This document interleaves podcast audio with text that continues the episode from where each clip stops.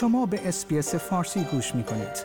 با رفتن به sbs.com.au به اخبار و گزارش های بیشتری دست خواهید یافت.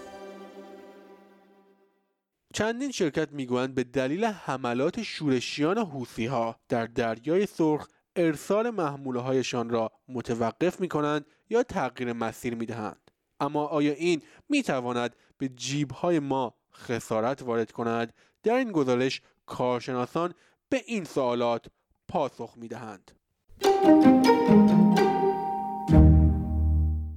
با وجود اینکه شرکت ها می‌گویند به دلیل حملات از سوی شورشیان حوثی یک گروه یمنی تحت حمایت ایران حمل و نقل خود را در دریای سرخ متوقف می کنند کارشناسان می‌گویند این بر جیب استرالیایی ها تأثیر نمی‌گذارد مگر اینکه وضعیت بدتر شود جان کویگین اقتصاددان و پروفسور دانشگاه کوینزلند است. او روز سهشنبه به SBS نیوز گفت که فکر نمی کند این واقعا یک مسئله بزرگ باشد.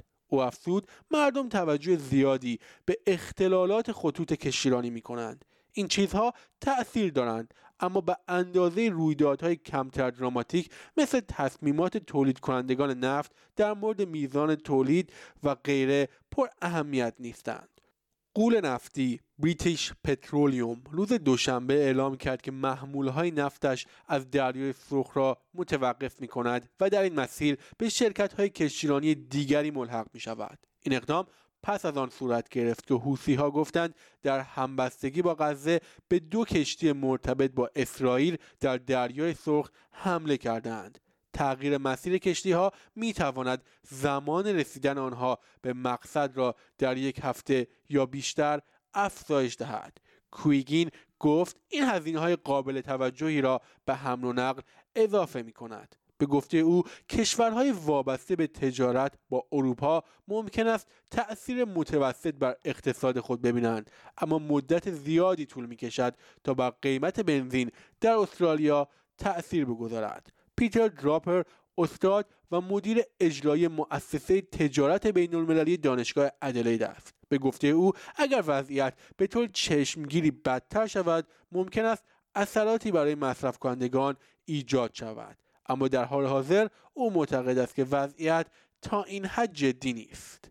دراپر گفت که کشتی های آسیب دیده بیشتری اروپایی هستند که کالاهای تولیدی در خود جای دادند او گفت من در این مرحله آن را چشمگیری نمی‌بینم اما نفت تحت تاثیر بیشتری قرار خواهد گرفت. قیمت نفت و گاز طبیعی اروپا پس از تشدید حملات شورشیان حوثی به کشتی ها در دریای سرخ افزایش یافته و این نگرانی ها را در مورد اختلالات در عرضه افزایش داده است. کویگین گفت مردم بیش از حد به قیمت سوخت توجه می کنند ما تمرکز زیادی بر روی چیزی داریم که بر اقتصاد استرالیا تأثیر بسیار کمتری تا مثلا کاهش رشد اقتصادی در چین دارد.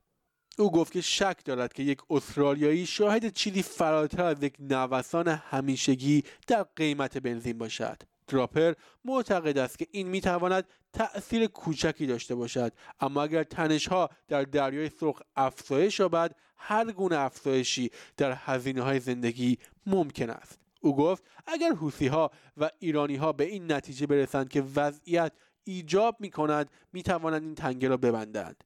این خیلی به موارد اهداف دیپلماتیک بستگی دارد. لوید آستین.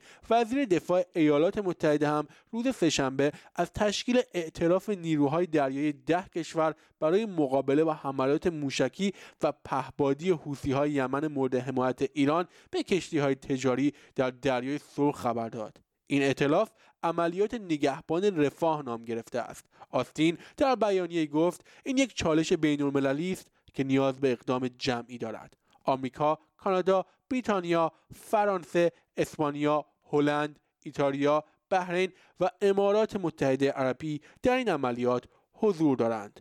استرالیا تاکنون درخواست نیروی دریایی آمریکا برای ارسال یک کشتی جنگی به منطقه را رد کرده است و نخست وزیر انتونی البنیزی روز دوشنبه به رادیوی ABC گفت اگرچه این موضوع را به کلی انکار نمی کند اما اولویتش در منطقه خود استرالیا است. شنوندگان گرامی این گزارش همکارانم در SBS نیوز بود که من نیو صدر از SBS فارسی تقدیم حضورتان کردم آیا می خواهید به مطالب بیشتری مانند این گزارش گوش کنید؟ به ما از طریق اپل پادکست، گوگل پادکست، اسپوتیفای یا هر جای دیگری که پادکست های خود را از آن می گیرید گوش کنید.